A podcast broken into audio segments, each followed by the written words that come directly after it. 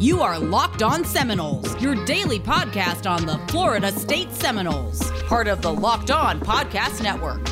Your team every day.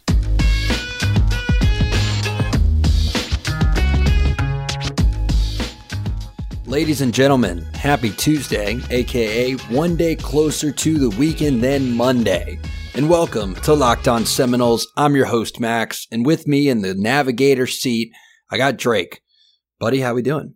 I'm doing good, man. Doing good. Just, you know, I was cleaning up the apartment, got everything set up for my trip to go away for a little bit. I'm just very stoked to be here, very excited, stoked to be here with you, my guy. Yeah, man. Yeah, no, today's been fun. Group texts and navigating trials and tribulations of life. It's been uh it's been a day, folks, but enough about us. We are here to talk about the thing we all have in common. That's Florida State sports. Uh, we're going to talk a little bit about the non-football sports, and then we're going to get into da-na-na, da-na-na. I don't know what the theme song is for the draft, but that's that's the closest I got. do do do do do do do. Sure, the pick is in, folks. We're going to talk about the five Florida State Seminoles headed to the NFL draft, and we're just going to kind of kick it around and see, hey, what do we think about them? And maybe y'all agree, maybe you don't. Uh, so you'll get to play one of your two favorite games. Either hear your opinion come out of my mouth and use it for validation, or get to hear the opposite of your opinion come out of my mouth and get to yell at me for it. So either way, you're a winner, and let's rock and roll. Drake, who are we starting with first? We got the golf team, I believe, had had some success or some near success today. Um, Yeah, the uh, men's golf team reached the ACC championship match, and they went up against Clemson today. Um, unfortunately, they did not win, but apparently it was a match play. I don't know. Like, can you describe it a little better for me? Because I don't know how match play exactly works. Yeah, yeah. So I'm not looking at the um, the scorecard or anything, so I don't know exactly how they do it in the NCAA. Essentially, match play is where you play by hole instead of by stroke. So there's there's various formats. Um, there's alternating match play where you have a force. It does. I won't get into all the formats, but essentially, what match play means is if you win the hole, you win a point. So if I beat you by four strokes on a hole, if I eagle it and you double bogey, we don't then go in. We go into the next hole like one zero. We don't go in with me four strokes ahead of you. Uh, it lends itself better to amateur golf because, you know, again, even at the collegiate level, I imagine you're more likely to have a blow up hole than, you know, at the PGA level.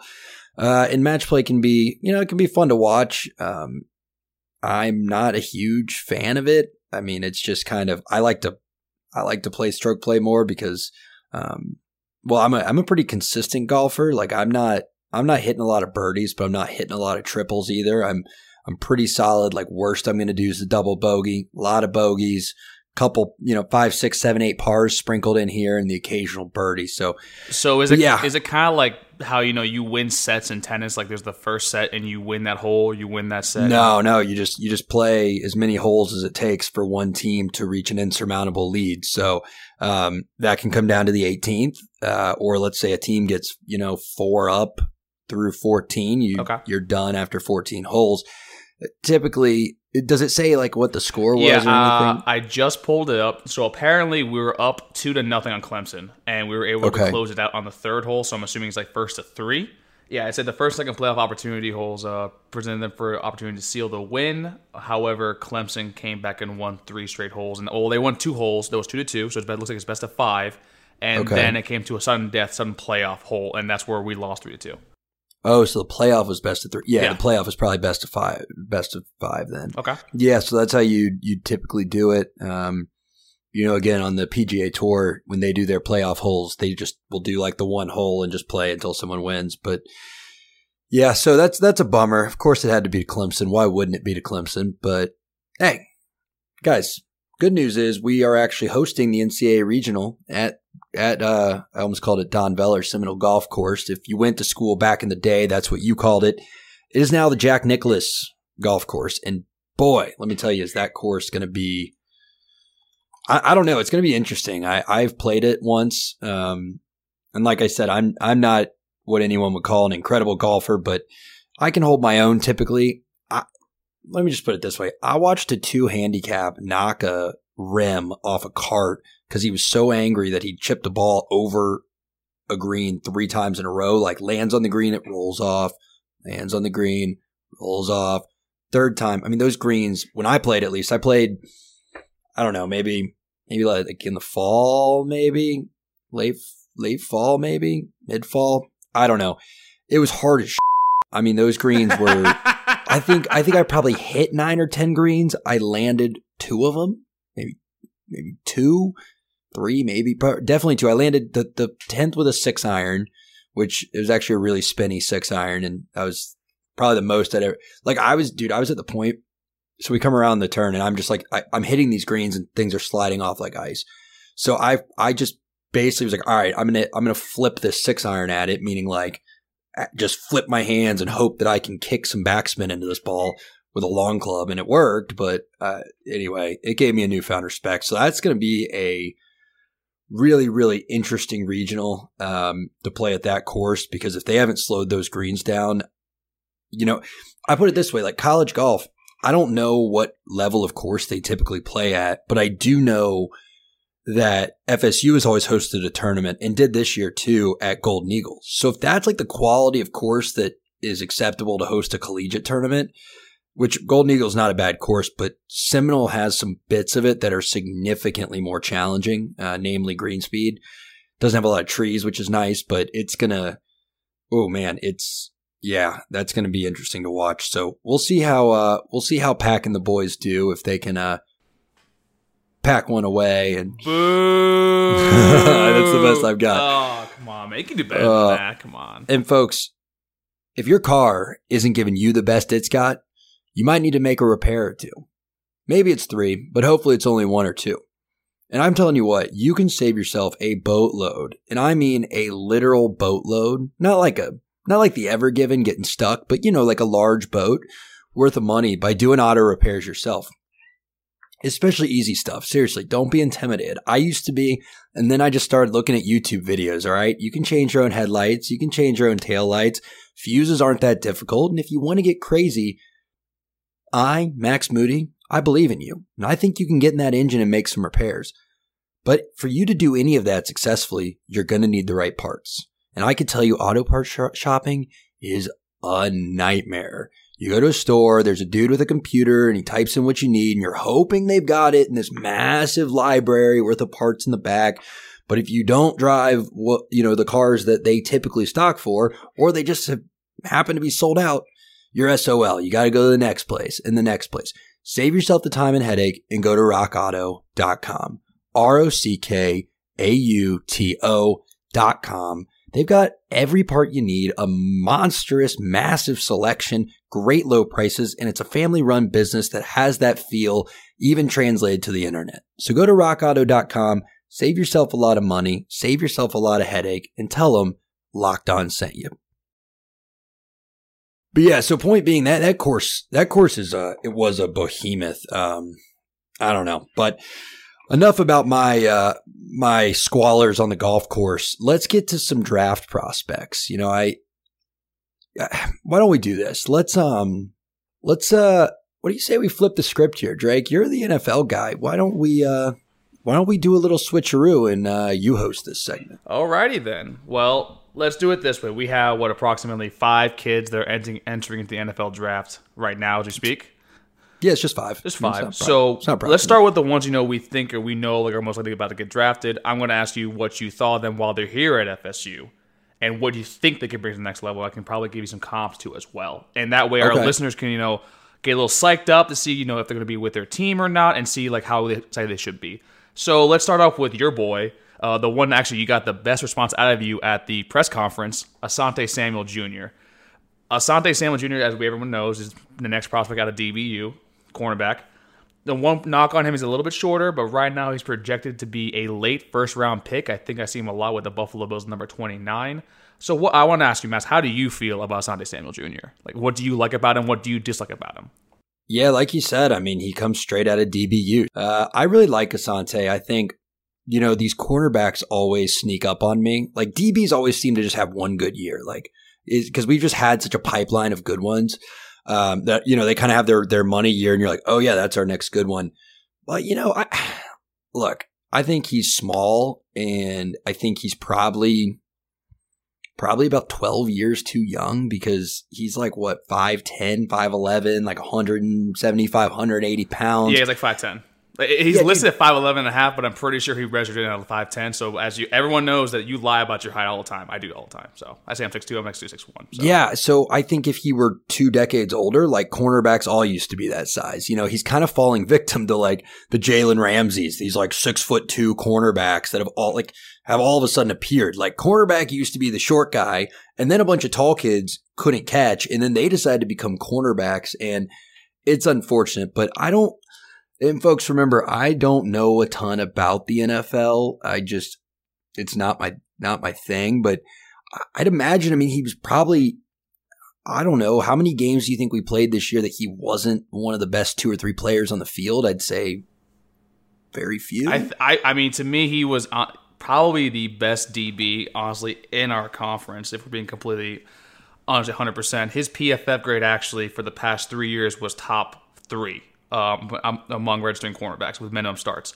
And the only like the only knock on him, like he runs a four a four four five, which is you know not blazing speed, but it's quick enough to you know do what he needs to do. You believe nowadays we're at this point where a four four five is like yeah he's not and you're right you're not wrong, but it's like yeah not blazing fast, just runs faster than most humans in history have ever oh, run. I mean, but, you know, it's absurd. So I mean, like, I mean that kind of also speaks to like you know how you mentioned Jalen Ramsey earlier. Jalen Ramsey's six foot one, two hundred and eight pounds, and runs a four four three, which is even quicker, which is insane to me.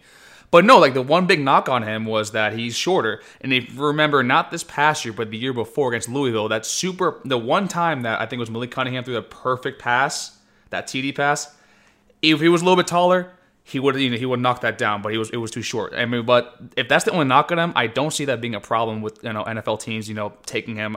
If you're a Bills fan and I have a few on my timeline right now, that's someone that you want to bring on your secondary because your secondary is kind of a, your, the lacking part of your defense. He reminds me a lot of Jaire Alexander, the short cornerback from Green Bay, short from Louisville. But no, I think that he actually is going to be a great player, some great player in the NFL, and I'm I'm stoked to see him. And also from, I mean, you saw his personality shine through through your, through your question about Asante, about him and his dad having a little side yeah. wager, and like you can tell he's a good guy. Yeah, yeah. I asked him him and his dad had a side wager for quote when he gets drafted higher than his dad did. He laughed. Um, his dad was a fourth rounder back in the day played in the league for a decade. Um, I've got a couple good friends that are huge fans of Bills Mafia. And in fact, if I had to pick a fan base, it would probably be the Bills. Um, all the crazy stories about them, what they've done with charities were like, like it wasn't Aaron Rodgers charity they raised like 20 grand for and like they've done all this like they seem like a very wholesome He's done it for them base. they've done it for JJ Watt stuff too it's insane they're just they love football they love their team and just like they also their team is just fun to watch I mean Have you ever been to Buffalo? No dude, there's nothing there. Like it's so I've been I've been once for work. Um, ended up going over to Niagara Falls, but it, yeah, it's no wonder they love football so much. Like that's the only hope they have. But like you put it like Buffalo's like I don't know, look it up, the size of Tallahassee, maybe a little bigger, but it's crazy that that market is able to support both a football team and a hockey team. Those people love their sports they're pretty, they seem like great folks and they like to get sloshed and jump through folding tables. So, hey, if that's where Sante ends up, best of luck to him. All right, so let's move on a little bit to actually someone that has been a little bit divisive on here as in terms of on the field between me, Max, and Dave, and that is Big Marv, Marvin Wilson. Marvin Wilson, you guys might know, basically he he made, in my personal opinion, a huge mistake by coming back. This time last year, actually heading into this year, he was projected as the seventh overall pick in the first round and for guaranteed money, that basically guarantees you $30 million. Now he's projected to be in the third to fourth round, which does not include guaranteed money or options for your contract. It is probably a 80% pay cut that he's taking right now. And the one knock on him was that this year he didn't perform well. Whether it was scheme, whether it was injury, he did, you know, leave the team. He left the team because of an injury but that remains to be seen. But right now, he had a pro, he had a poor uh, pro day as well. He was the one of the few people that ran a little slower than he looked on the 40 yard dash. But uh, Max, what did you see from Marv that you liked, or more likely that you uh, you disliked from him this past year? Yeah, I mean, as they say in Texas this year, I I felt like Marv was all hat, no cattle. Um, I, I mean, look, the stats don't lie. He he's been a very productive player. He was a highly rated recruit for a reason.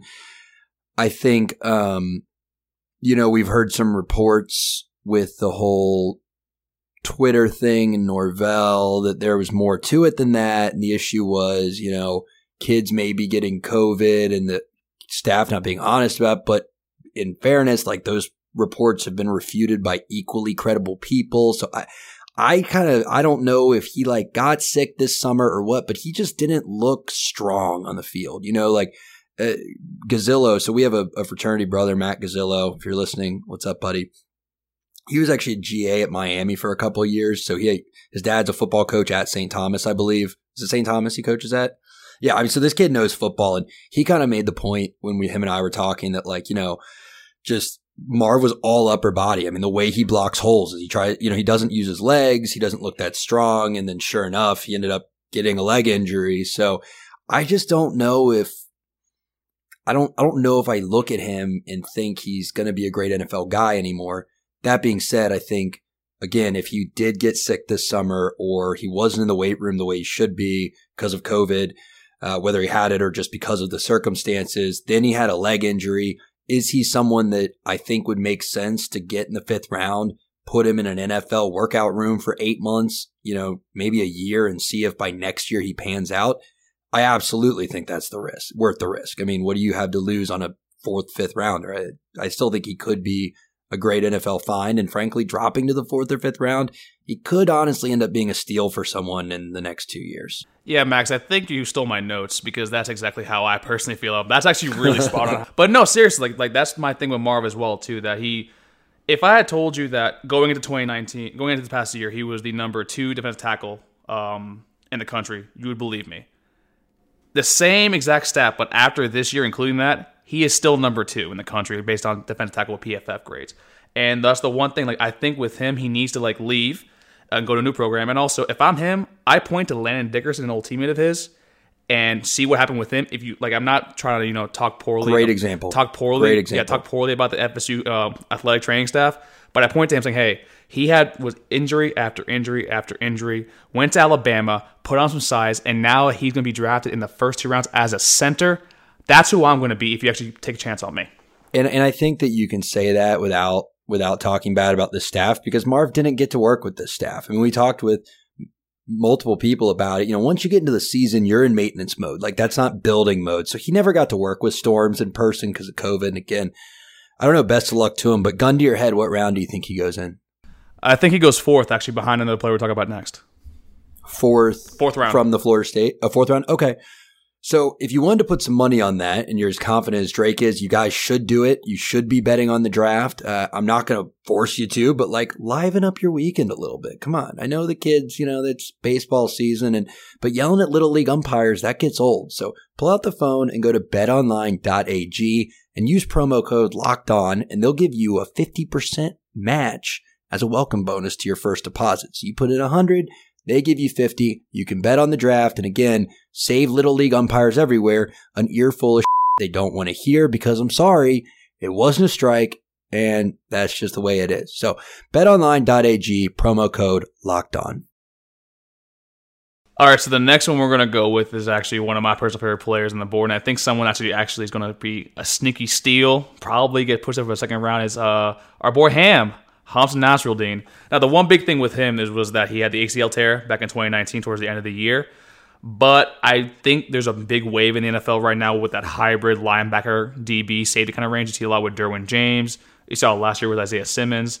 And Ham had a really good pro day. I think he ran like a, like a nice solid 4 4 around there. He had nice benchmarks. And also, he the last two three games he played this year, he looked he looked good. He looked mobile and he looked fast, unlike, you know, he had something like Keyshawn Helton with the same injury, looked a little slow. So Max, tell me a little bit about Ham. What you what you like about him? What you think about him, and what do you think? Yeah, yeah, I think Hamsah is. Um, I mean, it's just he's one of those guys, right? Where it's like again, back in my day, if you were tall, you had to learn how to catch. I guess wherever he started, they let him go play DB. But I mean, he's huge. He's like six foot three. He's got the wingspan of someone that's like.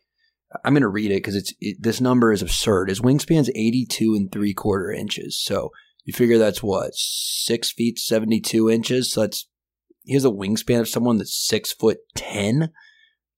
That's that's absolute insanity at his height. So he's tall, he's lanky, he's rangy. I think one knock against him because I've, I've actually read about him a bit because I don't really understand why he's not higher in the draft, like in the mock drafts, is uh, he just isn't that twitchy. I mean, he's kind of like he doesn't have Derwin's fluidity. He's a little more Ronald Darby esque. He just comes downhill hard and doesn't really have that ability to mirror people and stick with people, I guess. But I, I don't know. I think he's got incredible instincts for the ball.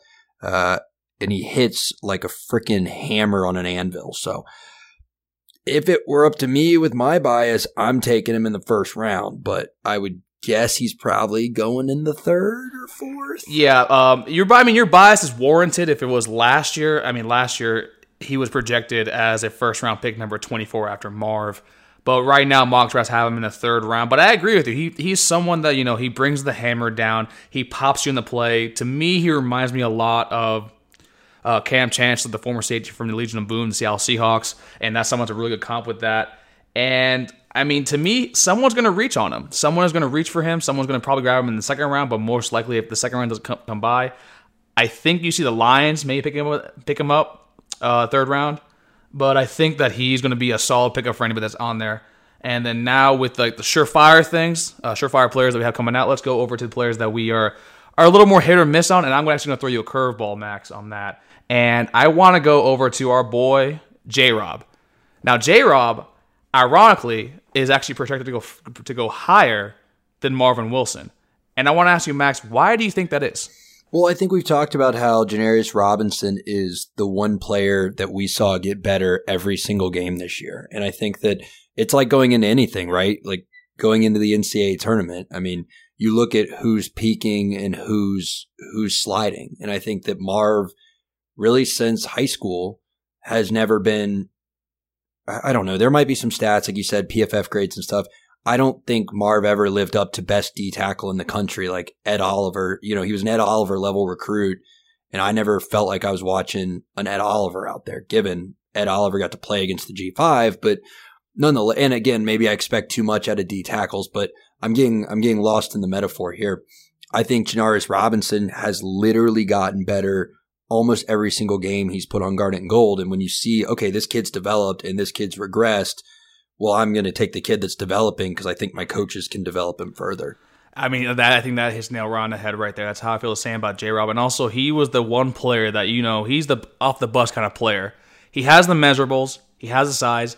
The man is huge, and if you simply like, he is like you're right. He was the only player every single like year and every single game that we saw noticeable progression with over the season. Now, granted, he's never going to be, you know, a sack artist. He's not going to be a Yannick Ngakoue. But he can definitely be someone that, you know, that sets the edge right now. And honestly, I can see basically a Jadeveon Clowney kind of career out of him. Jadeveon Clowney obviously has been a bust of where he's been drafted, but he's still someone that sets the edge and does great, great in run coverage. And if he does, you know, go out to cover a little bit, he's a little shaky on that. But that's it to me is the best comparison. And I don't think it's a poor floor for him. I think that's that's a floor – for a team, for floor for him to actually be successful in the NFL, have a decently long career. I'm glad you said for his draft position because I think that's a really important note here. Is you know we're talking about folks getting drafted and like how are they going to perform relative to that? I think Janarius Robinson, if he goes in the seventh round or even the mid sixth round, that's a great pickup. Like his, I had to look it up because I knew it was some insane number. He's got an 84 inch wingspan. Like that's you can't look, folks you all know this if you have kids that play sports. You can't coach size. You can coach intensity. You can coach heart. You can coach technique. You cannot coach an 84 inch wingspan. That is nuts. So yeah, if I'm a coach and I'm, or I'm a GM or a scout and I'm looking at who are we going to take in the sixth or seventh round and we kind of need someone that can be disruptive on the D line. Yeah, I'm taking, I'm taking six, five and a half, 84 inch wingspan. I'm, who's gotten better in college. I'm hoping we can coach him up. I know that. I mean, that's exactly I think what that hits nail right on the head. And then let's end off with these last two. Let's do a little tag team action real quick. Go offense and defense. I love the tag team. Kaindoh, other side of the line. Kaindoh to me is some player that, if he, with barring injury issues, that he probably could have been a special player. But unfortunately, he always, year after year after year, was never fully healthy. To me, right now, I can see him probably going in the sixth round that's someone you, you, might take a flyer on to see basically uh, again once again based on measurables and he looks like someone that seems to work very hard at what he wants to do and then Tamorrion Terry who I think as like Marvin Wilson should have left last year his his um his stock was was supremely high and now I he to me has the highest um, possibility of not getting drafted, even though wideouts are very. There's a lot in this draft. The wideout in this class is very, very deep, especially at the top. And he might get picked up by a late team, maybe like the Miami Dolphins in the seventh round, maybe the Jags to pair him up with Trevor Lawrence. That would be actually be a sight to see because he is probably the best deep threat in the draft. But other than that, I don't see teams um, reaching for that as well. So what do you think, Max, about the, uh, those two players, Kaindoh and uh, Terry? Yeah, I mean, I think Kaindoh. I've always really wanted to like Josh Kaindoh. I just I think he's probably the most chronic underperformer that we've had on our roster. I mean, he came out supposed to be the next big thing. He was supposed to be the next Brian Burns, and it just didn't happen. I mean, yeah, okay, he he did have an injury and stuff like that, but we'll see. I mean, it doesn't seem like he can bend that well, which I know is like a coach speak term. But we saw flashes. I mean, the interception to the house against Sam Howell, like he stepped up in that moment when we needed him to. He's clearly intelligent. He can read the field, and I don't know. It's here's the problem.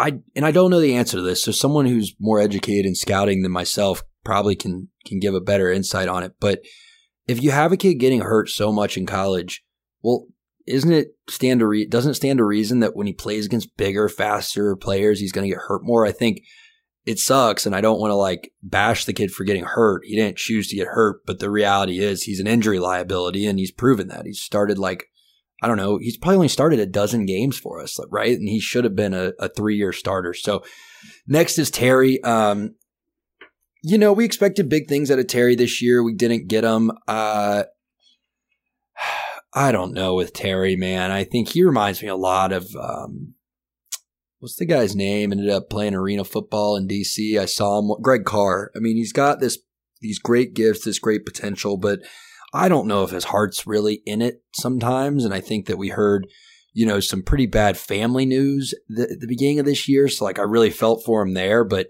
it kind of seemed to just matriculate to the rest of the year. But then we hear he's getting surgery on his knee and he's trying to come back in a week. So like he's a real wild card to me. Like I, I just if I'm an yeah, you don't guy, you don't, don't, know exactly what's going on. And like I remember like I think it was his grandmother had passed away yeah. the night before Georgia Tech, and that he had to take some time away, you know, to be with his team and family. He got called out for that. And I'm like, that to me, I'm like, hey, listen, you do, you know, you was best for you and your family.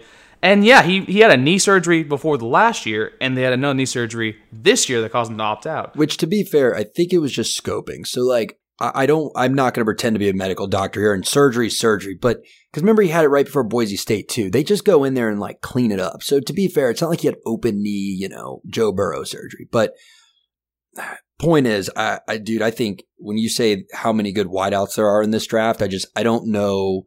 Again, I'm not, I'm, I yelled at people for going after him when he was having family issues. So I'm not doing that. I'm saying as an NFL guy, I don't know if he's worth the risk of taking a draft pick on. Like, just, I don't know. I think he's someone that you is most likely going to get one of those late, late, like, you know, you, you can basically, a lot of your later picks, like your sixth round or seventh round pick, are basically your project guys. I mean, Antonio Brown was a seventh round pick, and he became basically the best wideout on the field, you know, since Jerry Rice, um, Tony Toe Tap. Another one you can see right now is like DK Metcalf was like a third round pick with that as well. And to me, he's someone you take a flyer on. I just do. I'm a, I'm I'm, I'm in the camp of you, Max. I think a lot of teams are not going to be able to look past that and may not draft him. But sometimes, honestly, being an undrafted free agent is a little bit better. He has actually has a great agent, by the way. With uh, Rick, he's part of Rick Ross's uh, Gacy Athletics with uh, Rick Rubin. And to me, being if you're going to be drafted that late, it's actually better to be undrafted because you have more say in what you get paid and have a higher guarantee. So maybe that's the route that he goes. Yeah, I don't know. Well, so I'm looking at the um, I'm looking at NFL.com right now because I was curious. They've got him at a 6.15, good backup who could become a starter. The reality is, Terry's been an underdog his whole career. I mean, he wasn't highly recruited. He was sort of a diamond in the rough. And maybe he's going to go shock us in the NFL. I'm not really sure. But look, regardless of whatever happens, as y'all know, I again, don't have a big NFL team that I follow closely. Uh, I'm just a Florida State fan, so I will cheer for all of these guys to get drafted as high as they can. Go make your money, and I'll cheer for them when I see them on Red Zone on Sundays. But that's kind of it for me, Drake. I'm gonna. Can I take the hosting mantle back, or do you want to close? Uh, uh, just close it out. Just close it out, my guys. Want to say best luck to them. Hope that you know they land the spot best for all of them. And you know, hey, as always, you guys are guarding the goal. We'll, we'll, we here at Locked On Seminoles always have your back. So absolutely, man. We uh we don't make any alms about uh, our fandom. We are not uh, bound to journalistic integrity when it comes to not being fans. We are fans first, people second, podcaster's third. I don't know why I said that second one. You know, that reminded me of Sarah. it doesn't matter. All right, folks, with that, uh, best of luck to all the guys in the draft. We will see you on Wednesday. I'm your host, Max, and with me, as always, I have my boy Drake. Go Noles. Take care, everybody.